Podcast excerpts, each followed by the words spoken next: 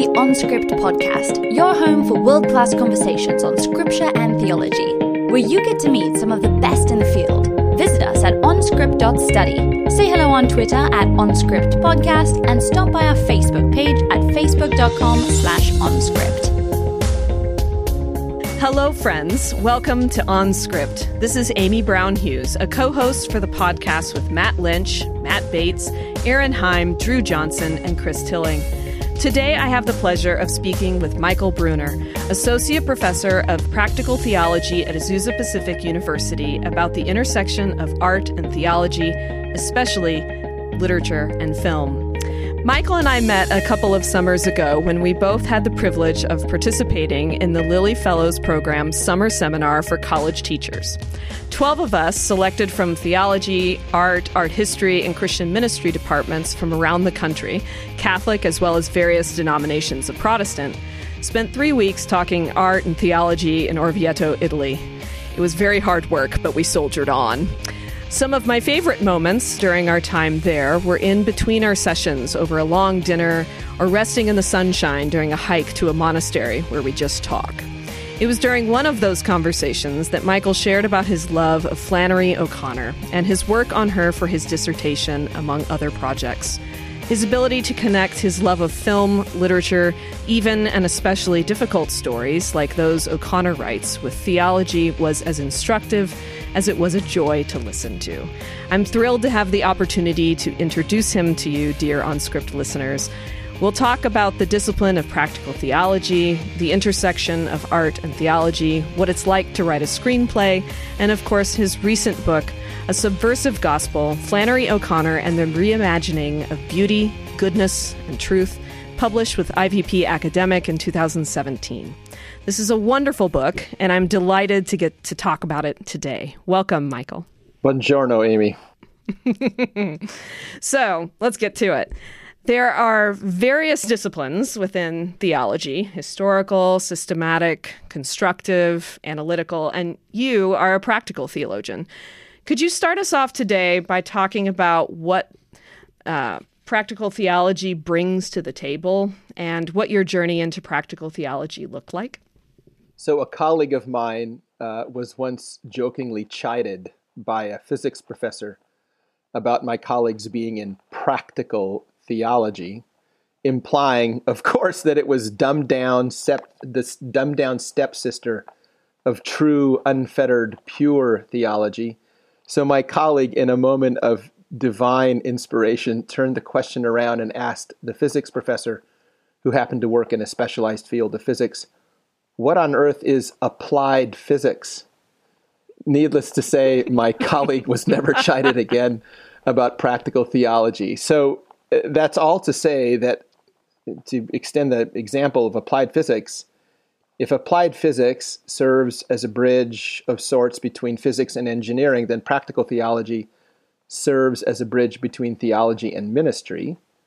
And that's perhaps maybe the easiest way to look at it. Um, there are a number of factors that play into that distinction the motivation and attitude of practical versus classical theologians, the skill set that each brings to their discipline, etc. But maybe in a sentence, then practical theology is is just concerned with taking the, the fundamental truths and basic concepts of theology and utilizing them for ministry and the study of and inter- interaction with culture. And your more uh, perspicacious listeners, Amy, will notice that I've basically just plagiarized the Wikipedia definition of applied physics and interchanged some of the terms. But in terms of how I got into practical theology, the simple answer is that's where the work was uh, when I needed it. I'm, I'm an ordained Presbyterian minister to begin with. So before I ever got into the academy, I was out in the field doing work and working with people. And when I began teaching at the college level, it wasn't until my late 30s as a second career. And I began actually as an English professor. So I taught in the English department, moonlighting occasionally in the practical theology department. And when it was time to find full term work, there were no positions in English, but there were positions in the practical theology department. And so I was hired with only an MDiv at the time. So I, I went where the money was, and the rest is basically, you know, history. My degree is actually in theology proper, with an emphasis in theology and culture. So, in a sense, I get the best, I think, of both worlds. I'm fascinated by the classical questions taken up in theology, but I'm a student of culture, of the arts, of ministry. So, I get to take the theories and ideas and problems that theology is concerned with, and I get to mix them up with all the pressing questions of culture and ministry. So, that's how I got into it. That's wonderful. I, I appreciate your. Uh your definition there, even if you maybe plagiarized Wikipedia in there. um, uh, but I think that's really it's a really helpful distinction, uh, and I think that it, it can be hard with a discipline as big as theology to uh, recognize that there are some discrete differences, but at the same time, like like systematic theology or constructive theology or historical theology, these are all theologies where faith and life meet. So it doesn't mean that those aren't practical in a exactly. sense, right? It's it's more about the approach and how these things are worked out. And um, there's a lot of ground to cover in theology, and so there is indeed. And I think you know, with practical theology, I think it's probably safe to say that rather than being purists, we really have to be sorts of jacks of all trades and we have to be somewhat conversant with psychology and literature and social theory. So we may not get as deep into a particular area of theology like many theologians might, but we need to at least be conversant with all of those areas. And for me, that's the sort of uh, person that I am. I'm a little bit more of a, I guess, a public intellectual than a than a straight pure scholar, and so it it suits me. Yeah, yeah. You know, it's interesting. Um, a couple of years ago, I was having um, a conversation um, down at Yale with, with Miroslav Volf, and and we were just talking about theology in general. I don't remember what the context was, but he made this comment and stuck with me that really the future of theology mattering is in practical theology. And and that's really stuck with me because you know I work with a practical theologian here at Gordon, and um, and just seeing sort of what uh, that discipline is just really sort of blossoming over the last several years and really seeing uh, a lot of work coming out in bridging not just the gap between like the academy and the church, which of course everyone's supposed to do as a theologian, um, but also really addressing very specific issues that are really that really need attention. Like um, like with you being someone who um, taught English and has you know, that you bring that to bear in in this book. Like this this book would not have been what it was without your training in in English literature. Well, right? and I yeah, and I joke. I joke actually. I think that's probably true. I hope so. But I joke with my uh, theology colleagues uh, at APU that they do very important work that that was really founded on the work that Paul did, and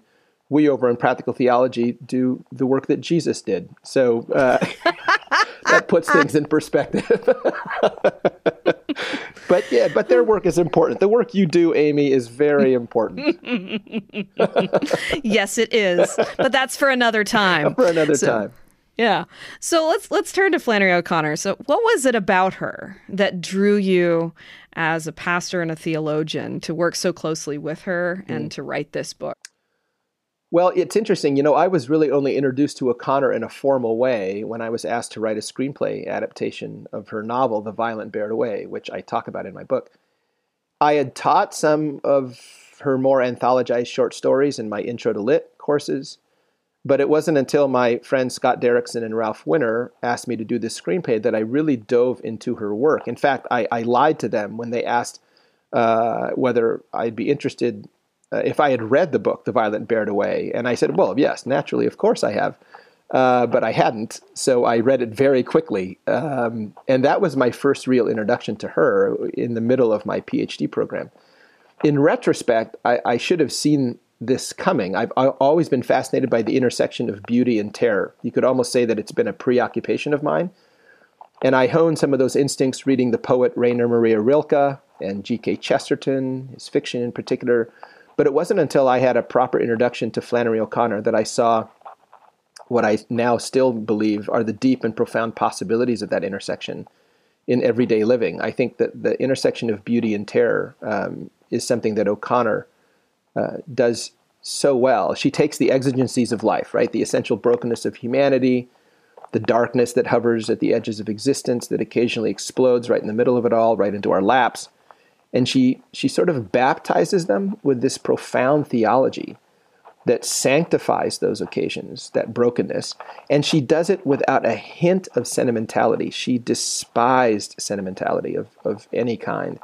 So I realized almost immediately that she was my sort of spiritual doppelganger. I, I, and it didn't occur to me until I really got into her work that her preoccupations and interests with the intersections of light and darkness, of good and evil, of beauty and terror, that I was interested in, um, those those very same inter- intersections that we were both interested in, resonated with me, and and and I was bedeviled and vexed by the very same things that she was, and and basically what I have come to realize, Amy, in just the last few months, is that what Flannery O'Connor was doing, I think, and what I'm so fascinated by is what I would call a creative theodicy.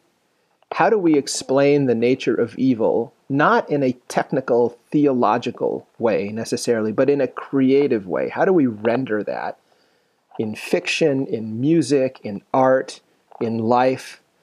So there was that connection, and, th- and then on top of that, just her aesthetic impulses, the things that she's sensitive to like the hermaphrodite or the ment- mentally unstable or the classic freak. You know, she saw in these people a kind of divine enigma, sort of a kind of like a spiritual summonings of the deep truths of existence.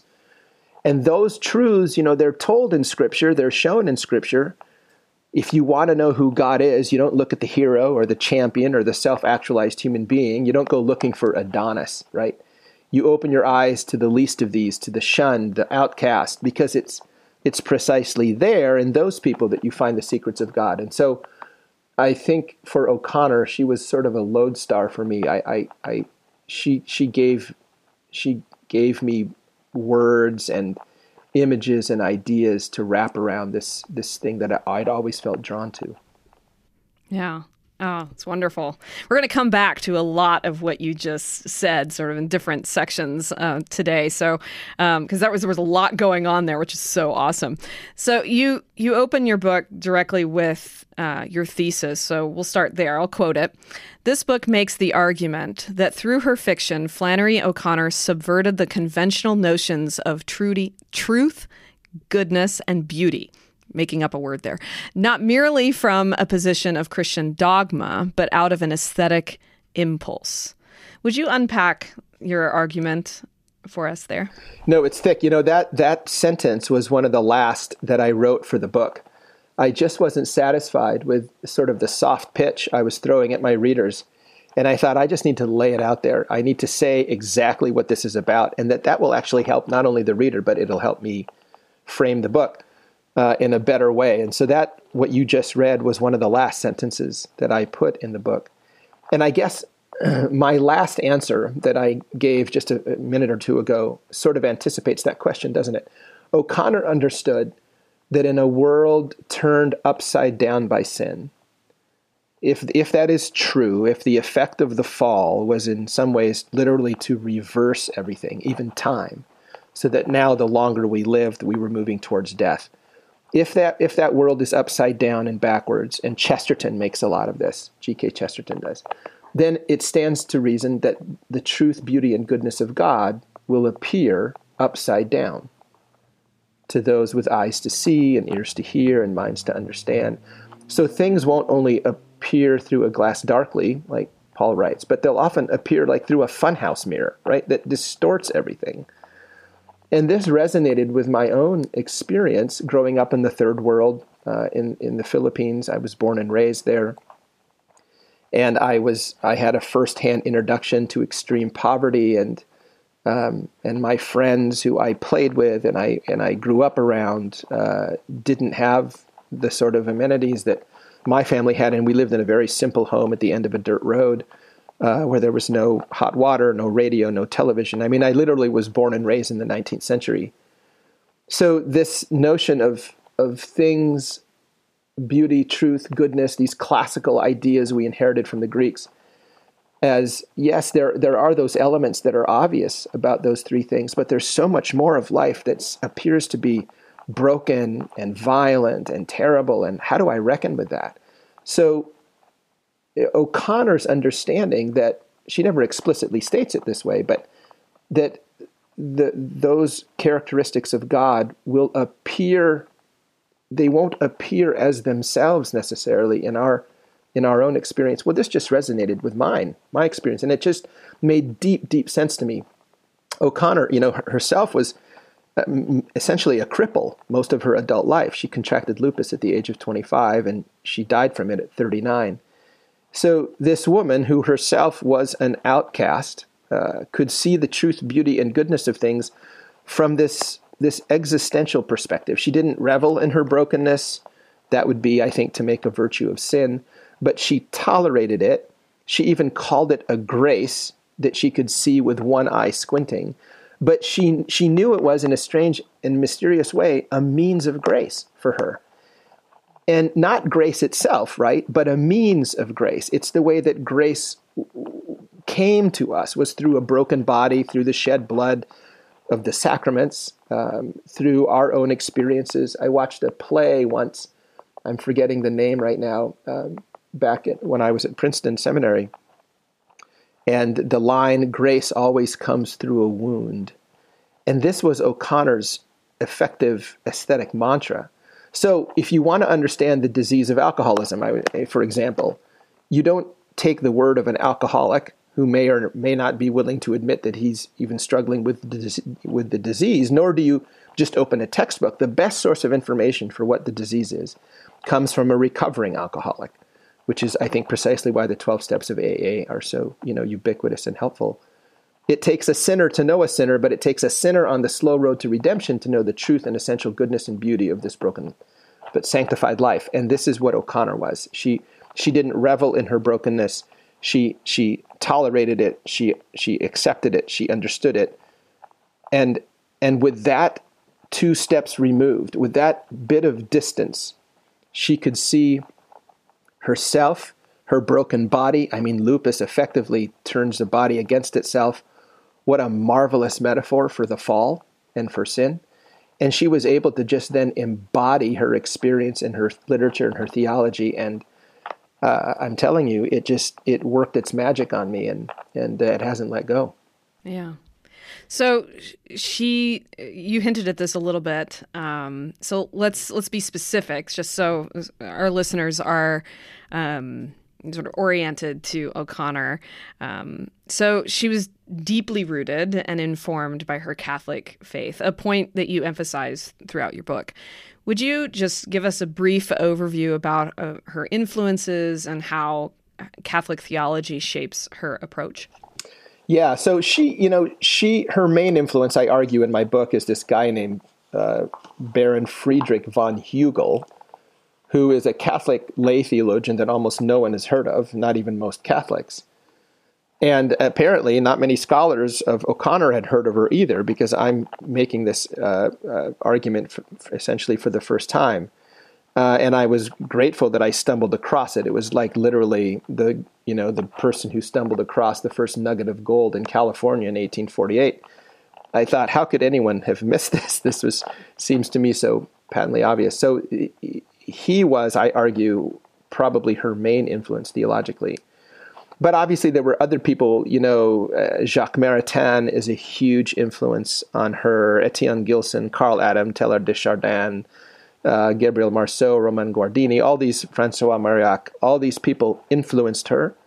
But I, I, I think von Hugel stands above those in terms of influence. But she once called herself a hillbilly Thomist. She loved St. Thomas. Uh, there's an apocryphal story that uh, I've since um, found from out from one of her good friends. Probably wasn't exactly true, but uh, like many apocryphal stories, there's a hint of truth that she read 20 minutes of Aquinas every night before she went to bed. So St. Thomas, via Jacques Maritain, uh, Baron Friedrich von Hugel, um, those were her main influences. And von Hugel died the same year she was born in 1925. He was a naturalized Englishman. And he was the one, mainly through his study, it was, it's a seminal study, still is, of St. Catherine of Genoa. Um, and he wrote a biography of hers called The Mystical Element in, uh, of Religion. It totally captivated O'Connor's sensibilities for the grotesque and for the essential tenets of Roman Catholic theology. So, for example, um, the commitment to a sacramental view of the world, by which I mean its fundamental fundamental commitments to this life and the way our faith plays itself out in the daily grind of existence. I remember when I showed up to my first Roman Catholic speaking conference. In fact, it's the first conference I ever actually delivered a paper at, and it was on it was a G.K. Chesterton conference, and I had been raised in a Protestant world. I mean, well, I, Roman Catholic also in the Philippines, right? It's the most Roman Catholic country in the world at least at the time. And and my father was on the theology faculty, and they would. Anyway, that's another story altogether. But I went to my first Roman Catholic conference, and uh, I was so heartened to find out that they served beer um, in in the intermission. I thought that would never happen at a Presbyterian conference. We'd serve a punch. So there was that there's that earthiness, right, to Roman Catholic theology that O'Connor embodies in her stories. It's just a commitment to this world um, the insistence that at rock bottom, creation, despite the effects of the fall, is essentially good, right? That's a very Thomistic idea. That the essential qualities of God, so the divine goodness, beauty, and truth of God, come only through what von Hugel called the sensible or the natural. Um, or as he puts it, and O'Connor was fond of quoting, the highest realities and deepest responses are experienced by us within or in contact with the lower and the lowliest. So essentially, grace cannot be separated from nature. And I argue again in my book that that central tenet of von Hugel's is what caused the theological turn in O'Connor's stories after about 1955. That this idea that God's grace that his mercy burns, that his grace isn't what it appears to be, that the beauty, truth, and goodness of God often comes through violent, grotesque, and foolish means. That became for her, I think, her signature aesthetic contribution to uh, to the literary world.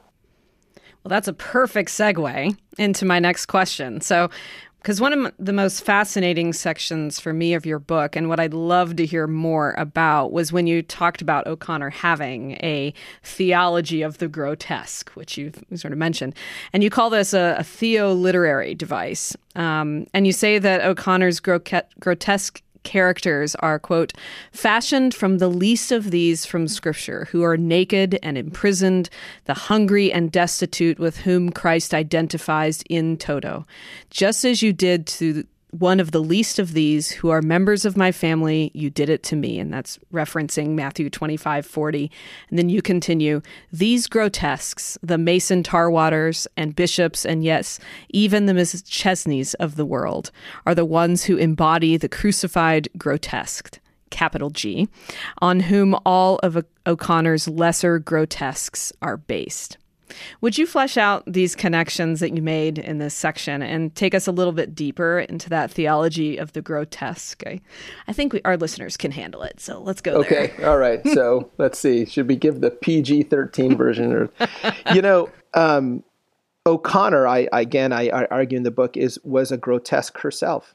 Um, and and I don't mean that obviously in the pejorative sense, of course uh, Jesus identified himself with the grotesque, with with the marginalized, with the least of these, and that's what fascinated O'Connor. And if you think about it, you act, you ask any actor or actress worth his or her salt, which character is more fun to play, the good character or the evil one? Nine times out of ten, it's the evil character that's it's so much more accessible to us. It's so much more interesting in some respects. There's this tendency, I think, um, in our in, in in in culture, in in theology, even to sort of understand goodness as kind of one dimensional. evil, on the other hand, well, there are all sorts of dimensions to evil that we can play with and talk about and and and and unwrap. And I think what O'Connor understood was that okay, so evil is the low-hanging fruit of our existence. It's so accessible. It's the one thing we we can all admit exists. I mean, you know, Chesterton makes the point that evil is the is the one thing that we can admit uh, about the world, and we actually have visual proof of it. So I think the irony of that, of course, is that it's through that, through the grotesque characters in her book, through the hermaphrodite, through the through the things that happen. I mean, a, a woman gets gored by a bull at the end of one story. A, a young boy drowns himself in the river at the end of another story. Another boy hangs himself from the rafters so he can be with his mom.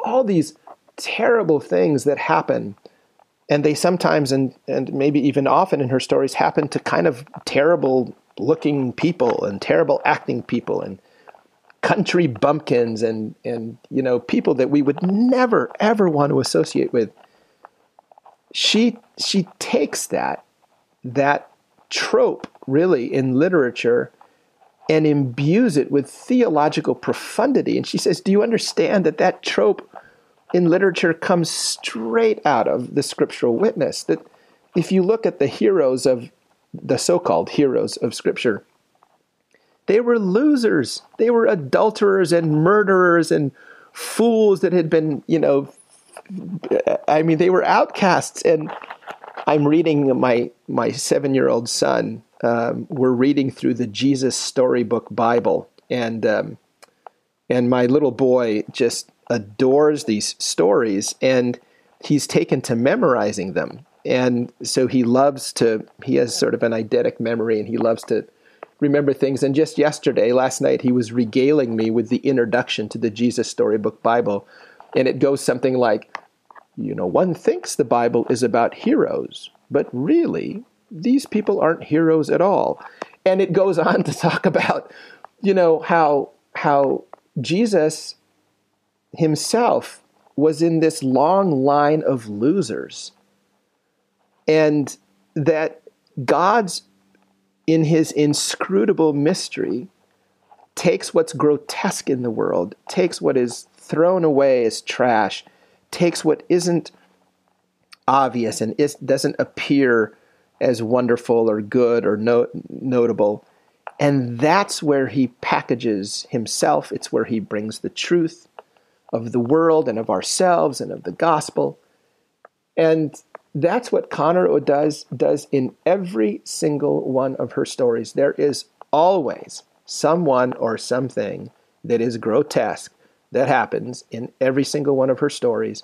And as I say in the book, that crucifix hermeneutic, that's that term I give to my approach to O'Connor, ought to alert us that when we read something like that in O'Connor, it doesn't necessarily mean that evil has appeared, right? What's that line from Othello in Shakespeare? When the devil's will the blackest sins put on, they do appear at first with heavenly shows, or something like that. When when uh, there's often in O'Connor, evil is what looks impressive it's it's the it's the uh, it's the uncle, the the the urbane uncle in the violent Bear It Away, who really represents all that's actually wrong with the world. But he's the most well-adjusted, self-actualized. You know, he's the kind of guy we'd want to go to dinner with. Not not Mason Tarwater, that country bumpkin hick who sees visions and is foaming at the mouth half the time we have we don't want to have anything to do with him. We'd never invite him uh, to a party uh, where you know we were trying to impress people. But O'Connor says, you know, interestingly enough, our approach to the to the least of these in our own world, we all have them. We all know who they are. Our approach and relationship to them is a wonderful indicator, a barometer of our relationship to Christ. And if we're not if we're not careful, we will unintentionally um, want to stay as far away from Christ as we possibly can. and I just find that whole thing uh, so compelling and frankly frightening, scary. It's it's it's horrifying. So let's turn to your chapter um, on O'Connor's second and final novel that you just referred to, The Violent Bear It Away. So I hadn't read this before, um, but I decided to put your book down when I saw the chapter was on this and and read the book before coming back to your engagement Good for it. you. Great. I wish every reader of my book would do the same. That's great. and I, I, highly recommend that. Um, I absolutely devoured her book in about 24 hours. It was masterful. I couldn't put it down. And as I read, I found my expectations and momentary conclusions about characters continually challenged and then roundly struck down. So, reading this book pushed at my instinct to rely on snap judgments and to take sides. Its sharp edges chastened me and brought me to a depth of reflection that most novels would never dare to impose on a reader. So, and O'Connor thrusts us into this messy sacramental space between death and life and sort of just leaves us there. and it's uncomfortably dark and but it's also a mercy. So, how did you navigate O'Connor's sacramental language in this novel specifically and more generally as a Protestant? How has O'Connor informed your understanding of sacrament? Well, that's a great question. Um, well, I've become a transubstantiationalist. I believe in transubstantiation.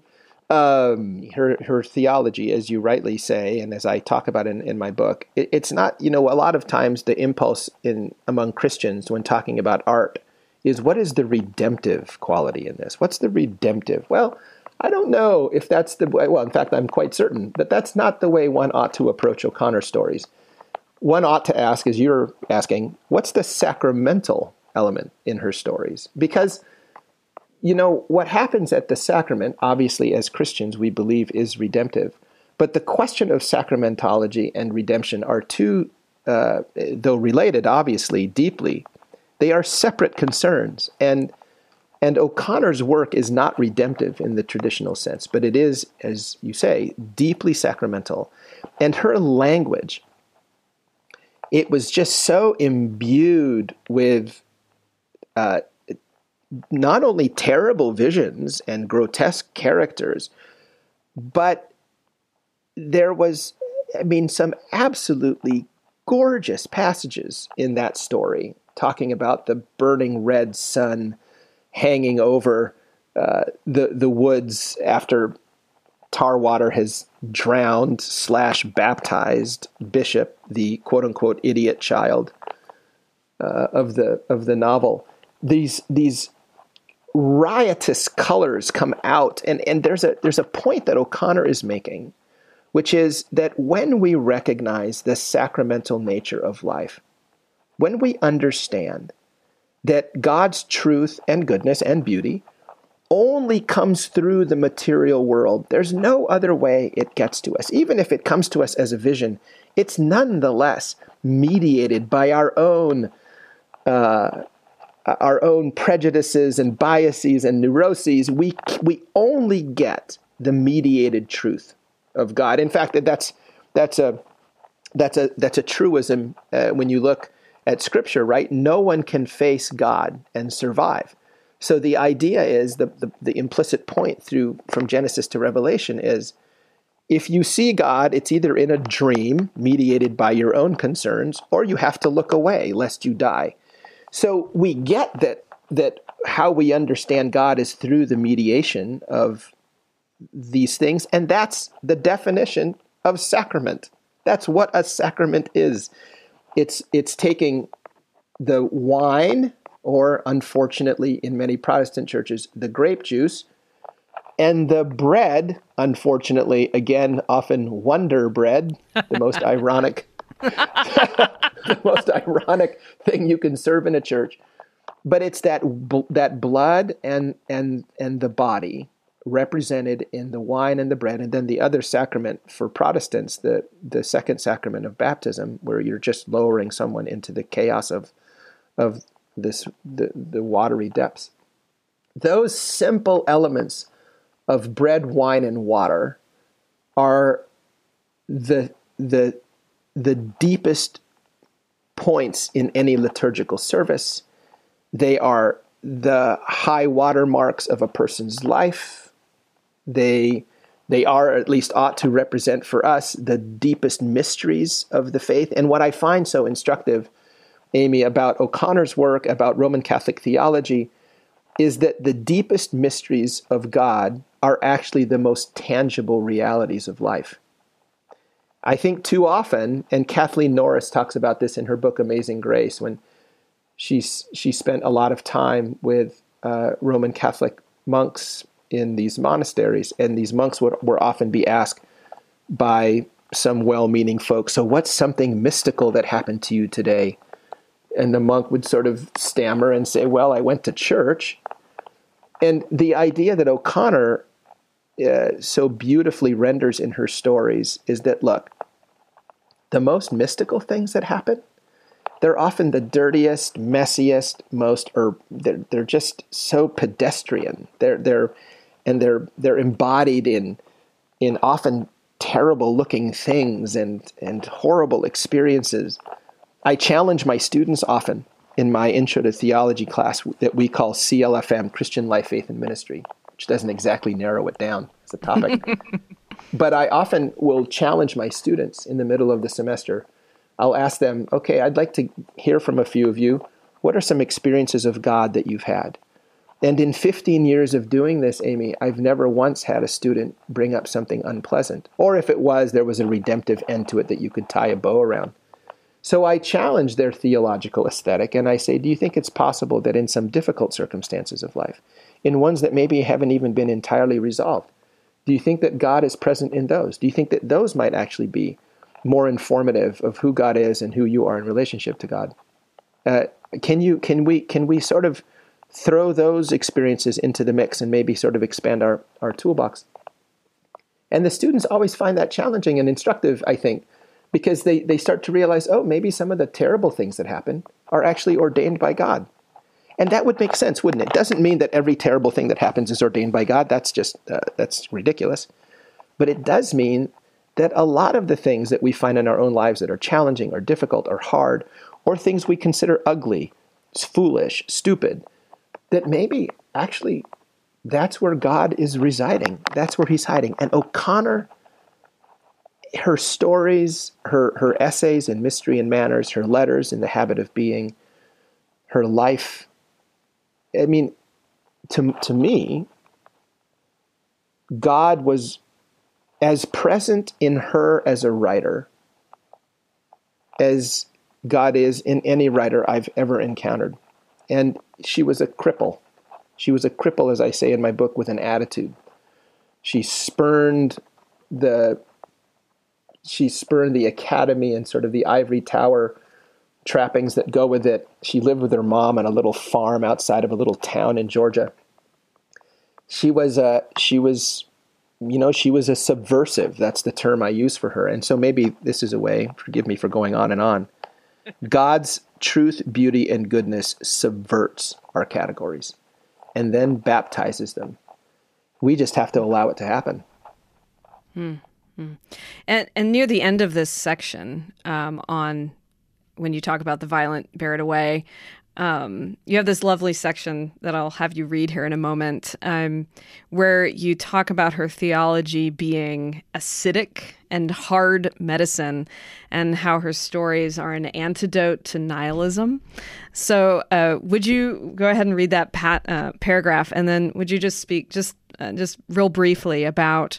because um, I think you've been already been hitting on it about like there's this grotesque end that she is is sort of in and, and talking about but it's there's something there about how God is there, and so that sacramental vehicle, as it were, um, becomes a place uh, to turn against nihilism. So, if you wouldn't mind reading that and then maybe addressing that piece.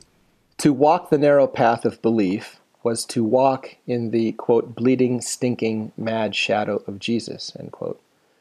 Which is why in O'Connor's stories, the terror of God is the plight of the believer. That's where the drama lies, not in her character's condemnation, but in their redemption. The gospel, for all its good news, is tar water to the reluctant, recalcitrant prophet and lackluster, lukewarm believer. It is thus easy to see how O'Connor's stories were not written principally for the non believer, who would have likely missed the depth of her stories, but for the presumptive believer, who in the 1950s and early 60s counted for much or most of the American populace, who saw their nationality as conferring on them automatic Christian affiliation, but who nonetheless were, O'Connor believed, for all their presumption, almost as deaf, dumb, and blind as the atheist. It is precisely to them that she felt the need to shout and draw startling images not to the deaf, but to the hard of hearing, and not for the blind, but for the almost blind. This was the audience, ironically, who did not hold the same beliefs as O'Connor, not the pagan North, for which God appeared to have vacated the premises, but the believing South, a place that Christ still haunted. Her theology is acidic, but only to those who already believe. The grand irony in this, of course, is that it is only those who unwittingly share her beliefs, or at least claim they do, who really feel the sting of her stories. And it is in this sense that the typical O'Connor reader vicariously experiences the same fierce treatment her believing or half believing characters do. She is hard medicine and her stories are a fierce antidote to the nihilism she claimed pervaded the air we breathe. Quote, if you live today, you breathe in nihilism. In or out of the church, it's the gas you breathe. End quote.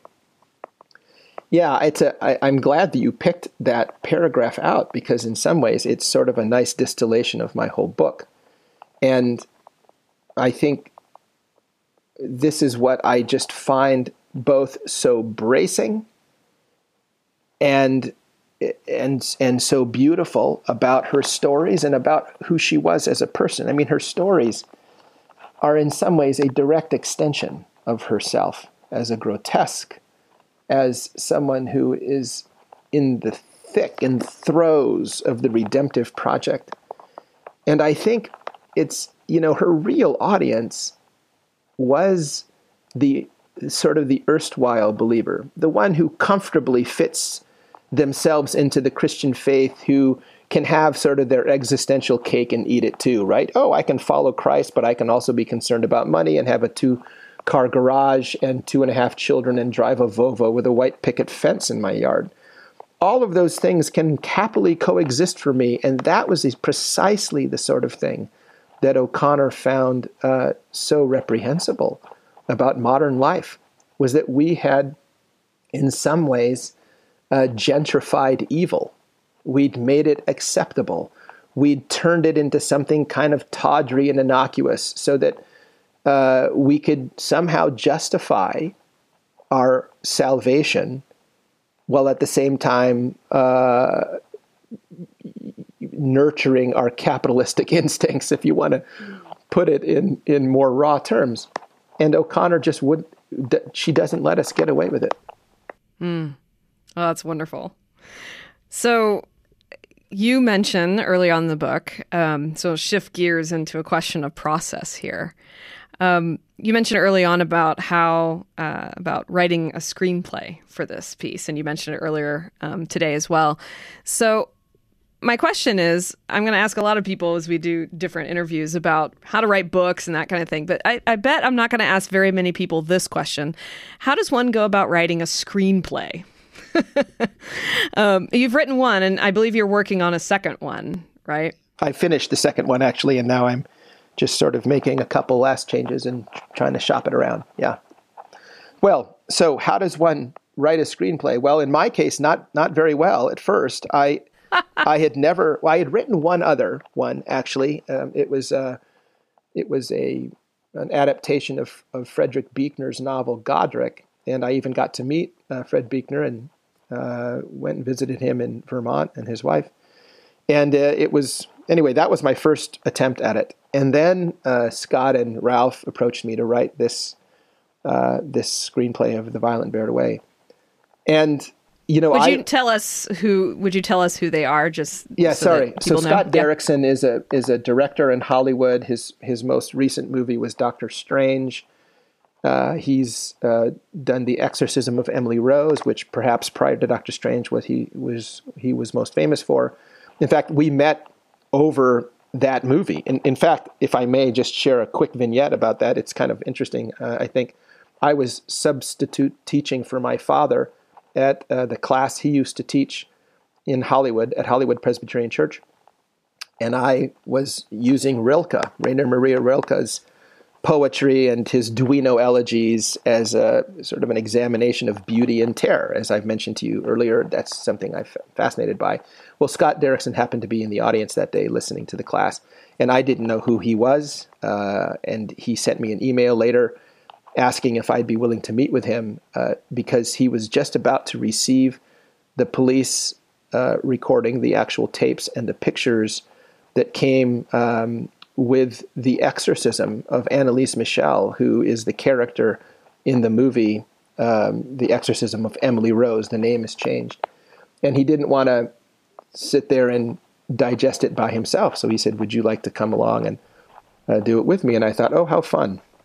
So wow. we had a we had a bottle of wine and a couple of steaks on the Barbie, and then sat down and, and put in the Maxell cassette tapes and listened to the exorcism and uh, and looked at the the uh, photos of this young woman who died in the process of, of, of performing the exorcism. And of course, the conceit of the movie is that the the priest is put on trial for her death.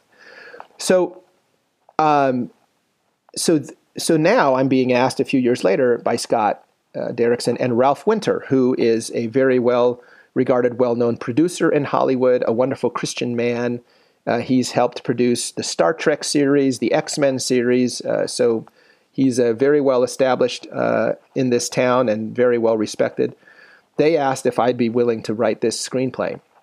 Well, I had written that one, you know, on Buechner, uh, Buechner's novel Godric, and it was a, a freshman attempt, and uh, so I was having to learn on the job. And what I learned, Amy, I think, is that um, I and Scott was a, a, terrific help to me in our back and forth. He kept reminding me that movies are a visual medium, and you know it's the whole Henry James show don't tell business. And I had to render.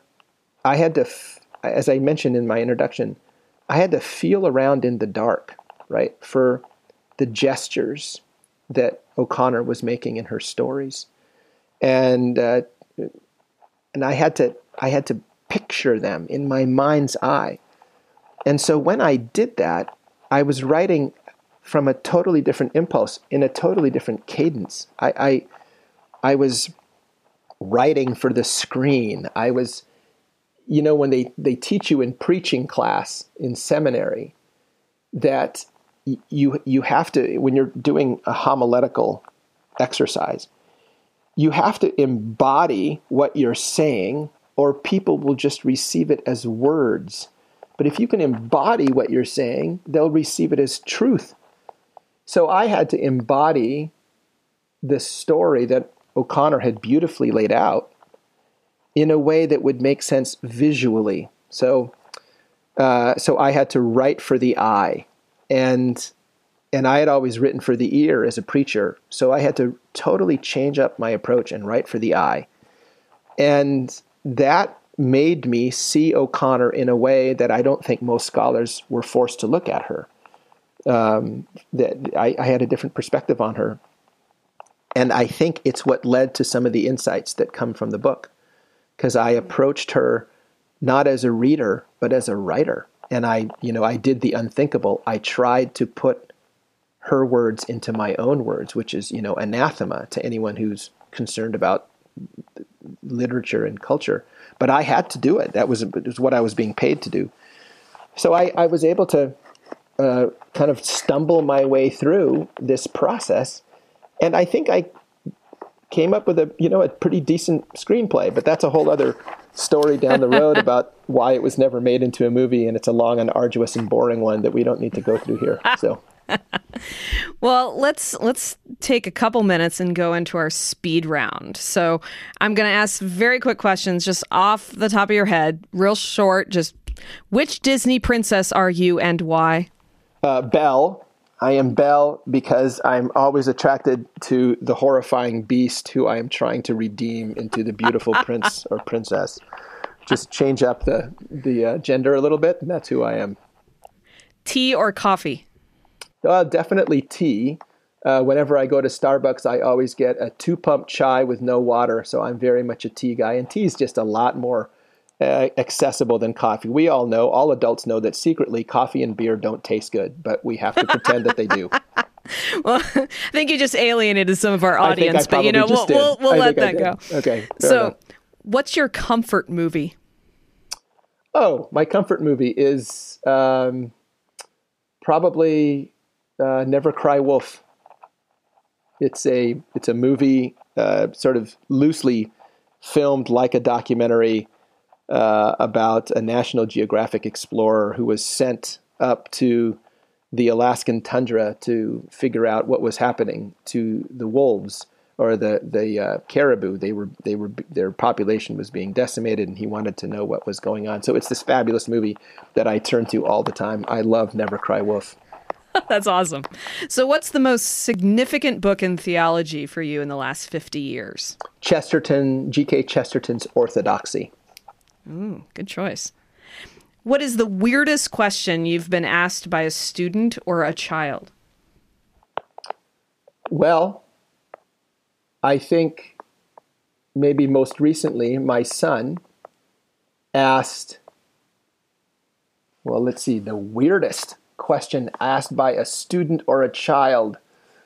Oh boy, I was just realizing that that question that that um, that my son asked would not be appropriate to share in the air. Uh, what's the weirdest question?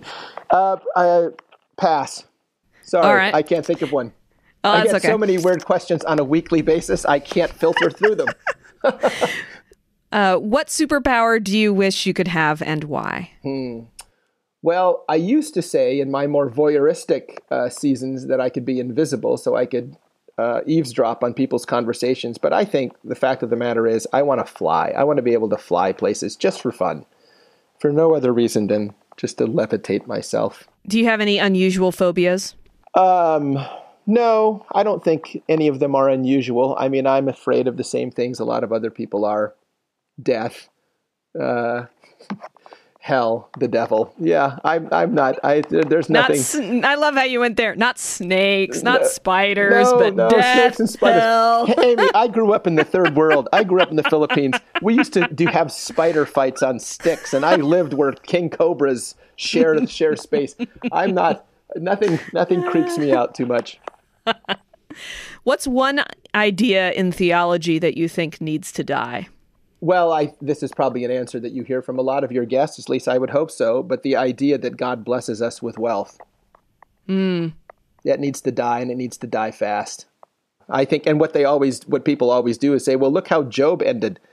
Well, yeah, Job ended, uh, you know, with everything returned to him tenfold, but typically that's not the way that God works, and it's the exception that proves the rule. I think, and if you talk to any biblical scholar, they'll say the end of Job isn't exactly uh, part of the original story. But in any case, that's a, that's another conversation for experts better than I. So the health and wealth gospel, I think, is the most uh, pernicious thing that's happened to uh, modern theology in the last 500 years. And what project are you working on now that you're most excited about? Well, there's one project that that I am excited about. Is I've just finished this screenplay, and it's uh, loosely adapted from uh, Stephen Crane's short story, "The Open Boat." and I am in the process right now of just making up uh, some last minute touches and changes, and then I'm going to try to uh, shop it around and see what comes of it. So that's that's a project that I'm that I'm working on, and I'm very excited about. Very cool. Very cool. So, just a couple more questions for you. Um, you include um, a wonderful little addendum at the end of your book titled Literature as Liturgy, which I have to confess I wish was longer because it was awesome. Would you chart a path for us of how Flannery O'Connor and other examples of challenging literature, Christian or not, can serve the church liturgically? Literature serves the church liturgically by showing rather than telling, right? So it's that it's that that time honored adage of Henry James show, don't tell. And what literature does particularly well, good literature, is it shows truths. It doesn't, it's not didactic. It's, it's um, you know, it's illustrative. It's uh, often allegorical. It's, it's, it's well, it's, it's picturing truth on this on on the screen. It's writing for the screen. It's doing what a screenplay does. So literature, I think, is all too often not used in in ways that I think the church would really profit from. I think we need to take books like Mary Shelley's Frankenstein, where what's happening there is sort of the anti-creation. We could we could use some of the lines from her book and and you, literally incorporate it into a liturgy of confession, right? So we could use something like that. We could use um, G.K. Chesterton's The Man Who Was Thursday as a way of picturing what goes wrong with the world and how it doesn't appear that way. We could use, I mean, you know, you could go on and on with talking about uh, Joseph Conrad's The Heart of Darkness. There, you could. There's so much rich material in literature. I mean, Shakespeare is where we would all start. Dante's uh, Commedia is a fabulous place to go. Where I, I just don't think the church often enough, churches in general, often enough, take the best that we have of literature and use that show telling quality in in the average church service. And I think church would be so much richer if we brought the best of our literary traditions into more active play in in the life of the church. I mean, we talked about this in Orvieto, didn't we? As as artists and theologians who were gathered around these far, marvelous meals that Maria would make for us three times a day, and we would talk about that intersection and what is that? How can we make the church a richer place? And for some people, I think that's kind of a the wrong question to ask, or it's the wrong way of putting it. Like the church is a rich place because God is present. Well, yeah, absolutely it is. But we can either make it uh, more boring or more rich by our contribution to it. And I think bringing in great literature like O'Connor and and finding the the kernel, finding the some of the more pregnant truths of the stories and even the films that we watch. I teach a, a class on theology and film, and and we in, we intentionally don't watch any quote unquote spiritual films, Christian films, because that's that's I mean anyone can can glean a spiritual truth from films like that. Let's look at the more gritty, just real films that don't explicitly deal with any of those things, and let's practice ourselves. Let's train ourselves to look at, you know, Buechner said the job for every person is to find what's holy in each day.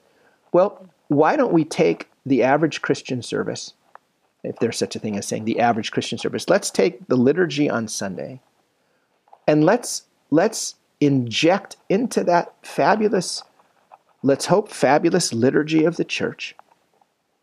And let's inject it with these terrific stories and films and poetry and music. There was a wonderful article in the New York Times a few months ago by Michael Marissen entitled There's More Religion in Bach's Brandenburg Music Than You Think, or something like that. So let's let's play uh, Bach's Brandenburg concertos, right? And let's talk about how in Bach's Brandenburgs, in particular, in his first, second, third, fourth, fifth, and sixth uh, concertos, in that lovely, lovely collection of music, that he takes instruments that were typically not used to to to play solos and he inverts everything. And so now it's the lower instruments that are playing the solos, and it's the vaunted instruments that are playing the little eighth notes in the background, as a reversal of the gospel truth. So let's play some uh, some of Bach's music um, more deliberately in liturgy. I mean, you could go seriously. We could talk about this for an hour and a half, uh, and we could say this is how we do it. And in my book, uh, and you're right. I wish the section had been longer. Um, uh, but maybe that's another book. But talking about how O'Connor's um, commitment to the truth and beauty and goodness of God in this beautifully sacramental way would would fit perfectly into uh, into a liturgy of of of the Eucharist, and and read passages from her book, from not just The Violent Bear It Away, but from any of her short stories, as a way of, you know, in Emily Dickinson's famous line, telling the truth but telling it slant. Let's let's this is what literature does, right, Amy? It tells the truth, but it tells it slant. This is what music does. It's what film does. It's what poetry does. And no medium does it better than than they do. Uh, so let's let's let's imbue the liturgy of the church with the best that the world has to offer, which is art. Um, and and let's let's let's more deliberately bring those two worlds together. And I don't think we do it as often as we should. Well, and I think some, maybe some of the response that some might have is uh, like, oh, well, that's literature. Like it sort of automatically takes on this kind of elitist cast, which, like, you, but if you re- pick up Flannery O'Connor, you're not reading something that is removed and sort of ethereal and you know like i have to have a master's degree to understand this. She's incredibly clear and approachable and gritty and and there and you can identify with her work. And um, i think maybe some of uh, the, our hesitation with art in general is uh, sort of a worry about how to sort of like access. like we sort of want truth to be really obvious. And I think there's some issues with hermeneutics there, which we can go into in a different time where like if it's not like it's right there, like, you know, uh, this is exactly what this passage means, obviously. See, da da. Um, but I think that we sometimes sell our congregants short, including kids and people that don't have a lot of education. Like um, some of my most enjoyable theological conversations have been with people who ask questions in a very real way and actually want a real answer. and isn't it? And isn't it? It's so true. And isn't it kind of this misguided postmodern impulse to assume that if you're telling a story or reading literature, you're somehow speaking to the highbrow among the congregation? When you and I knew and, and we learned uh, when we went to Orvieto that the frescoes were for the unlettered people. You told stories, you used art to capture the minds and imaginations of precisely the people who were not educated. And yet we've somehow turned that on its head and assumed that if you're going to introduce art into the church, you're talking about some kind of highbrow, very specialized, sort of pretentious. No, it's just the opposite. We want to tell stories so that our kids understand it. I remember hearing Earl Palmer, a, a really wonderful and, and uh, well known Presbyterian pastor who was known for his engaging preaching, a wonderful preacher. And he, he said he was always preaching, his, his audience was always an eighth grader, someone, a young teenager. Because if they got it, and, and C.S. Lewis writes for the very same reason. You know, he says in some of his letters, if you can't explain it to a kid, you don't understand it. So I think art would serve exactly the opposite function of what people assume. It would it would bring those of us who may not be lettered, quote unquote, who may not have whatever.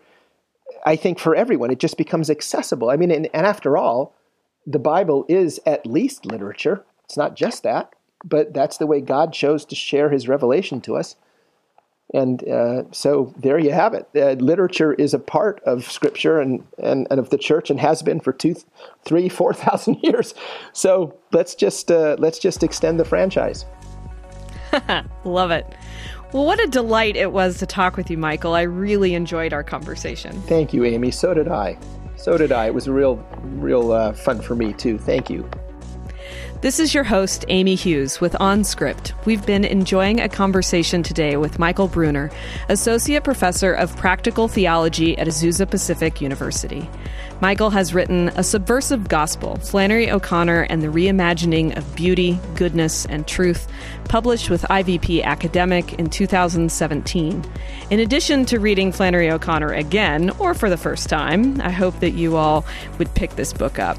You'll find a link on our website, onscript.study. Thank you for joining me today, friends. You've been listening to OnScript, delectable conversations on scripture and theology. If this episode has brought you inner peace or lit your biblical fire, please consider a small donation of just 2 or $5 per month. Information on how to donate can be found at onscript.study/donate.